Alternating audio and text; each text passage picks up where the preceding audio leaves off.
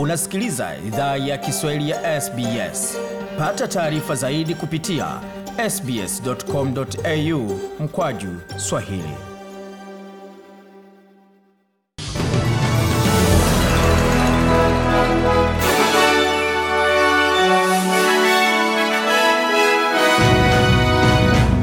Hii ni hapa ni taarifa kamili ya habari kutoka studio zetu za SBS na mtandaoni anaone ambao ni sbs.com.au mkwaju swahili.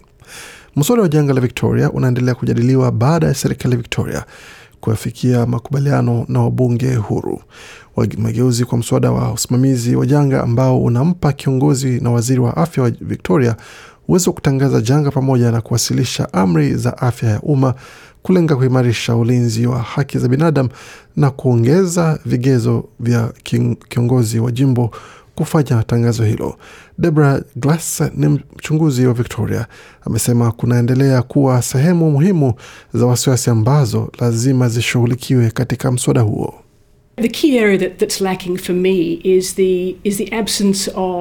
Anasema sehemu muhimu inayokosa kwangu ni uhaba wa tume ya uchunguzi huru iliyo wazi na imara ambayo inaweza chukua hatua za kutuliza wasiwasi wa watu kuhusu mazingira ambayo amri hiyo imetolewa. Waandamanaji wameendelea kubaki nje ya bunge la jimbo na wamesema hawataondoka hadi sheria hiyo itakapofutwa kumaanisha kwamba itakuwa ni muda mrefu wa vuta ni kuvute kati ya waandamanaji pamoja na viongozi wa kisiasa.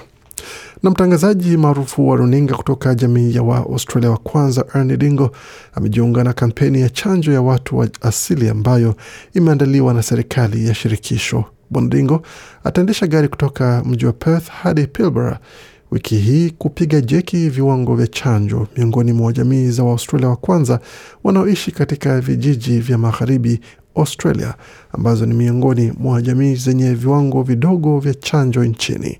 Katika kampeni hiyo, Bwana Dingo atakutana na viongozi wa jamii na kushiriki katika mazungumzo ya kitamaduni kuondoa dhana potovu na kusita kupokea chanjo hizo. Mazungumzo hayo yanahusu kuhamasisha watu kuwajibika kuwa na heshima, kuwasiliana kwa ukweli na kutoa sehemu salama ya kusikizwa na kujibu. Waziri wa shirikisho wa masuala ya watu wa asili Ken White amesema kampeni hiyo inafaa kitamaduni na itaboresha viwango vya chanjo dhidi ya uviko 19 katika jamii za watu wa asili wa magharibi Australia.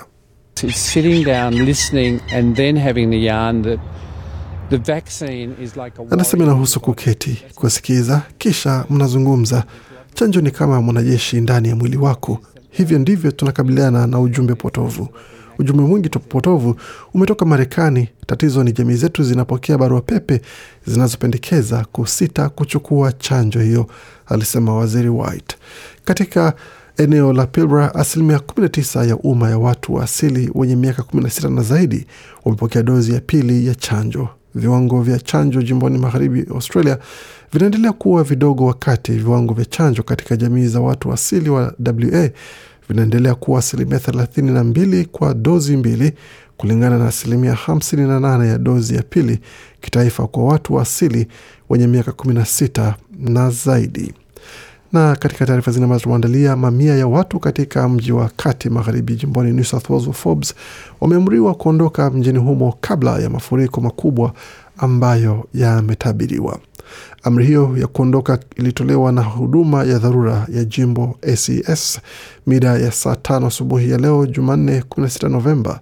Onyo hilo linawahusu wakaaji takriban elfu mbili waondoke kabla ya saa tatu unusu usiku wa leo.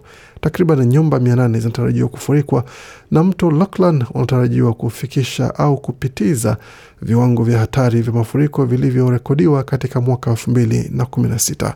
Mafuriko hayo hayatarajiwi kufikia kilele baada ya usiku wa manane, ila meya wa Forbes Phyllis Miller amewahamasisha wakaaji waondoke mapema. This is pretty much sticking with the river system and then breaking out onto the floodplain. So um, out at Nanamai, which is our station Anasema hili linaendelea kuungana pamoja na mfumo wa mito yetu, na katika eneo la Nanomai ambayo ni sehemu ya jiji na ni sehemu ya nje ya mji wa Forbes ambako kumekuwa na vipimo vya, bari, vya maji vilivyopimwa na imekuwa ni mita zaidi ya kile ambayo ilikuwa ya mwaka elfu mbili kumi na sita. Kwa hiyo wataalamu wa masuala ya mazingira wanasema kwamba wataona maharibifu mkubwa sana wa mafuriko kulingana na maji ambayo pia yamehifadhiwa. Kwa hiyo ni swala la kimazingira na, na jinsi maji yanaendelea kupanda. Kwa hiyo fanya unavyoweza na achilia vile ambavyo unaweza ili uondoke uende katika sehemu salama, alisisitiza Meya Mila katika taarifa aliyotoa. Na tukitazama taarifa zingine ambazo zinaendelea kujia katika muda wa sasa, wa sasa ni pamoja na taarifa kuhusiana na mkutano kati ya rais wa Marekani Joe Biden ambaye amezungumza kwa njia ya video na mwenzake wa China Xi Jinping katika mkutano ambao viongozi wote wawili wamesema unalenga kupunguza mivutano isiyo ya lazima baina ya madola hayo yenye nguvu. Mkutano huo uliosubiriwa kwa hamu ulifunguliwa kwa viongozi hao wawili kupungiana mkono baada ya kuonana kupitia televisheni katika kile mtu angeweza kukifananisha na mikutano mingine kwa njia ya video ambayo imekuwa ya kawaida tangu kuzuka kwa janga la korona. Akizungumza kutoka ikulu ya White House mjini Washington, Rais Joe Biden amemweleza mwenzake wa China Xi Jinping kuwa wanapaswa kuhakikisha kwa kila njia ushindani kati ya mataifa hayo mawili haugeuki kuwa uhasama. Rais Biden ame, ambaye aliambatana na maafisa wa ngazi za juu za serikali ya Marekani akiwemo waziri, wa, waziri wake wa mambo ya kigeni Antony Blinken, yule wa fedha Janet Yellen na mshauri wa taifa wa masuala ya usalama Jake Sullivan amesema anatumai atakuwa na mazungumzo ya kirafiki na ya dhati na Rais Xi. Kwa upande wake, Rais Xi wa, wa China amemrai Rais Biden kuwa pande hizo mbili zinahitaji kuimarisha mawasiliano, kusema kwamba niko tayari kufanya kazi nawe ndugu rais, kujenga maridhiano na kuyaelekeza mahusiano kati ya China na Marekani katika njia sahihi. Bwana Xi alinukuliwa ambaye amemtaja Biden kuwa rafiki wa muda mrefu. Na katika taarifa zingine ni kuhusiana na zile ambazo zimetokea barani Afrika ambako shambulizi la wanamgambo dhidi ya kituo cha polisi kaskazini mwa nchi ya Burkina Faso limeua maafisa 19 pamoja na raia mmoja. Waziri wa usalama amesema kwamba shambulizi limetokea katika mji wa Inata, mkoa wa Som, karibu na mpaka wa Burkina Faso na Mali. Waziri wa usalama Maxime Kone amesema kwamba huenda idadi ya waliokuwa waliouawa kwa mradhi ikaongezeka. Shambulizi hilo ni la hivi punde katika matukio ya shambulizi kadhaa katika nchi hiyo inayokumbwa na ukosefu wa usalama na yenye makundi kadhaa ya wapiganaji wanayohusishwa na Al Qaida na Islamic State. Maelfu ya watu wameuawa na karibu milioni moja nukta nne kuachwa bila makao kutokana na mashambulizi huko nchini Burkina Faso.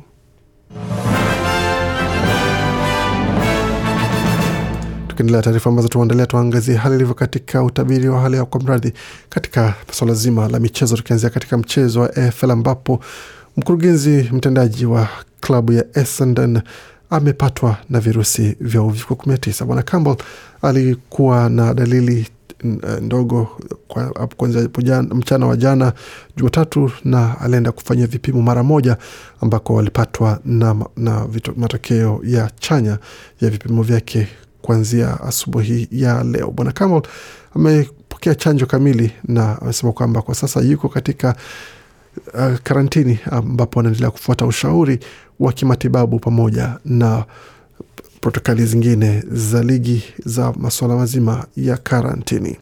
Na katika taarifa zingine za mchezo wa raga kwa upande wa kombe la dunia ni kwamba wachezaji ambao watashiriki katika mchezo kombe la dunia la mchezo wa raga wataweza kupata malipo yao kwa mara ya kwanza katika historia ya mchezo huo. Katika miaka ya nyuma ni hela chache zilikuwa zinatengwa kwa upande wa wachezaji ambao walikuwa wanawakilisha mataifa madogo kama Tonga na Samoa, lakini kwa sasa wote watapokea hela zao, ikiwa ni kwamba asilimia 45 ya mataifa hayo ambayo yanashiriki eh, ambayo yatashiriki katika kombe la dunia litakalokuwa katika taifa la Uingereza ama England ukipenda. Tukiendelea taarifa zingine za michezo ni kuhusiana na timu ya taifa ya mpira wa miguu ya kwa jina la Socceroos ambao watakabiliana na China katika mji wa Sharjah katika Falme za Kiarabu alfajiri ya kesho, ambapo itakuwa ni katika mechi ya mwisho ya kufuzu kwa kombe la dunia la mwaka elfu mbili ishirini na mbili. Wakati huo nahodha wa timu ya Argentina Lionel Messi ameweza kutambuliwa kwamba yuko sawa kiafya kuweza kushiriki katika mechi yao ya kufuzu kwa kombe la dunia dhidi ya Brazil, ambako Neymar atakosa mchezo huo kwa sababu ya jeraha ambalo anaendelea kuhisi kwenye paja lake. Messi hata aliwasili alionekana katika alicheza katika mechi iliyopita kwa muda wa dakika kumi na nne ambao timu yake ilishinda moja sufuri dhidi ya Uruguay Ijumaa iliyopita lakini mwalimu wa timu hiyo ya Argentina Lionel Scaloni anatarajia kwamba nyota huyo ataanza dhidi ya Brazil katika mechi hiyo ya kufuzu. Argentina ni wa pili katika timu kumi za kusini Marekani zinazofuzu katika mechi hizo, ambapo Brazil inaongoza katika nafasi ya kwanza, ambapo timu nne kwa mradhi timu tano zitaweza kujikatia nafasi yao ya kwenda katika kombe la dunia kule Qatar. Katika taarifa zingine za mechi za kufuzu, mechi ambazo ilichezwa hapo jana ilikuwa ni kati ya Kenya na Rwanda, ambayo ilikuwa ni mechi ambayo alikuwa matokeo yake hayatasaidia timu yoyote katika uh, hizo mbili. Hata hivyo, Kenya ilipata ushindi wa magoli mawili kwa moja, goli la kwanza likifungwa na Michael Olunga katika dakika za dakika tatu. Wakati dakika ya kumi na tano Richard Odada alifunga mkojo penati, wakati Olivier Niyonzima alifunga goli la pekee la Rwanda katika dakika ya sitini na sita kumaanisha kwamba Mali wamemaliza kundi hilo wakiwa na alama kumi na sita ambapo wamepata ushindi wa mechi tano na kutoka sare. Mechi moja, wakati Uganda wakiwa pili na alama tisa, Kenya alama sita kwa upan, wakiwa watatu na Rwanda wakiwa na alama moja, kumaanisha kwamba hakuna timu hata moja ya Afrika Mashariki watakaoshiriki katika mechi za mwisho za kufuzu kwa kombe la dunia la Qatar, kumaanisha kwamba Uganda, Kenya na Rwanda zote zimetupwa nje katika michuano hiyo. Na katika, katika mechi zingine ambazo zilikuwa za kufuzu kwa kombe la dunia kwa upande wa timu za Afrika Mashariki na Afrika ya Kati, kwa sasa ni kundi hilo lilikuwa linahusu timu ya Kongo pamoja na Benin, Tanzania na Madagaskar. Kongo, Jamhuri ya Kidemokrasia ya Kongo ilimaliza katika nafasi ya kwanza ikiwa na alama kumi na moja ikipiku Benin kwa alama moja tu, kumaanisha kwamba Kongo sasa wataingia katika nafasi ya mwisho ya kuweza kufuzu katika kombe la dunia ama kuweza kucheza katika kombe la dunia, wakati Tanzania wata itabidi sasa wafanye mipango kuweza kufuzu katika michuano ya kombe la dunia itakayoandaliwa katika taifa la Marekani katika miaka minne ama miaka mitano ijayo.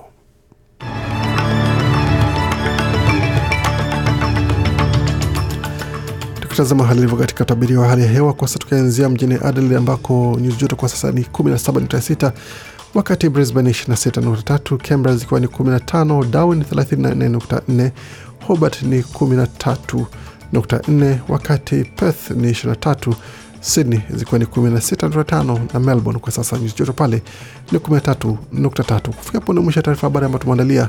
Bakia nasi kwa makala ambayo tumekuandalia kutoka studio zetu za SBS. Hii ni idhaa Kiswahili ya SBS.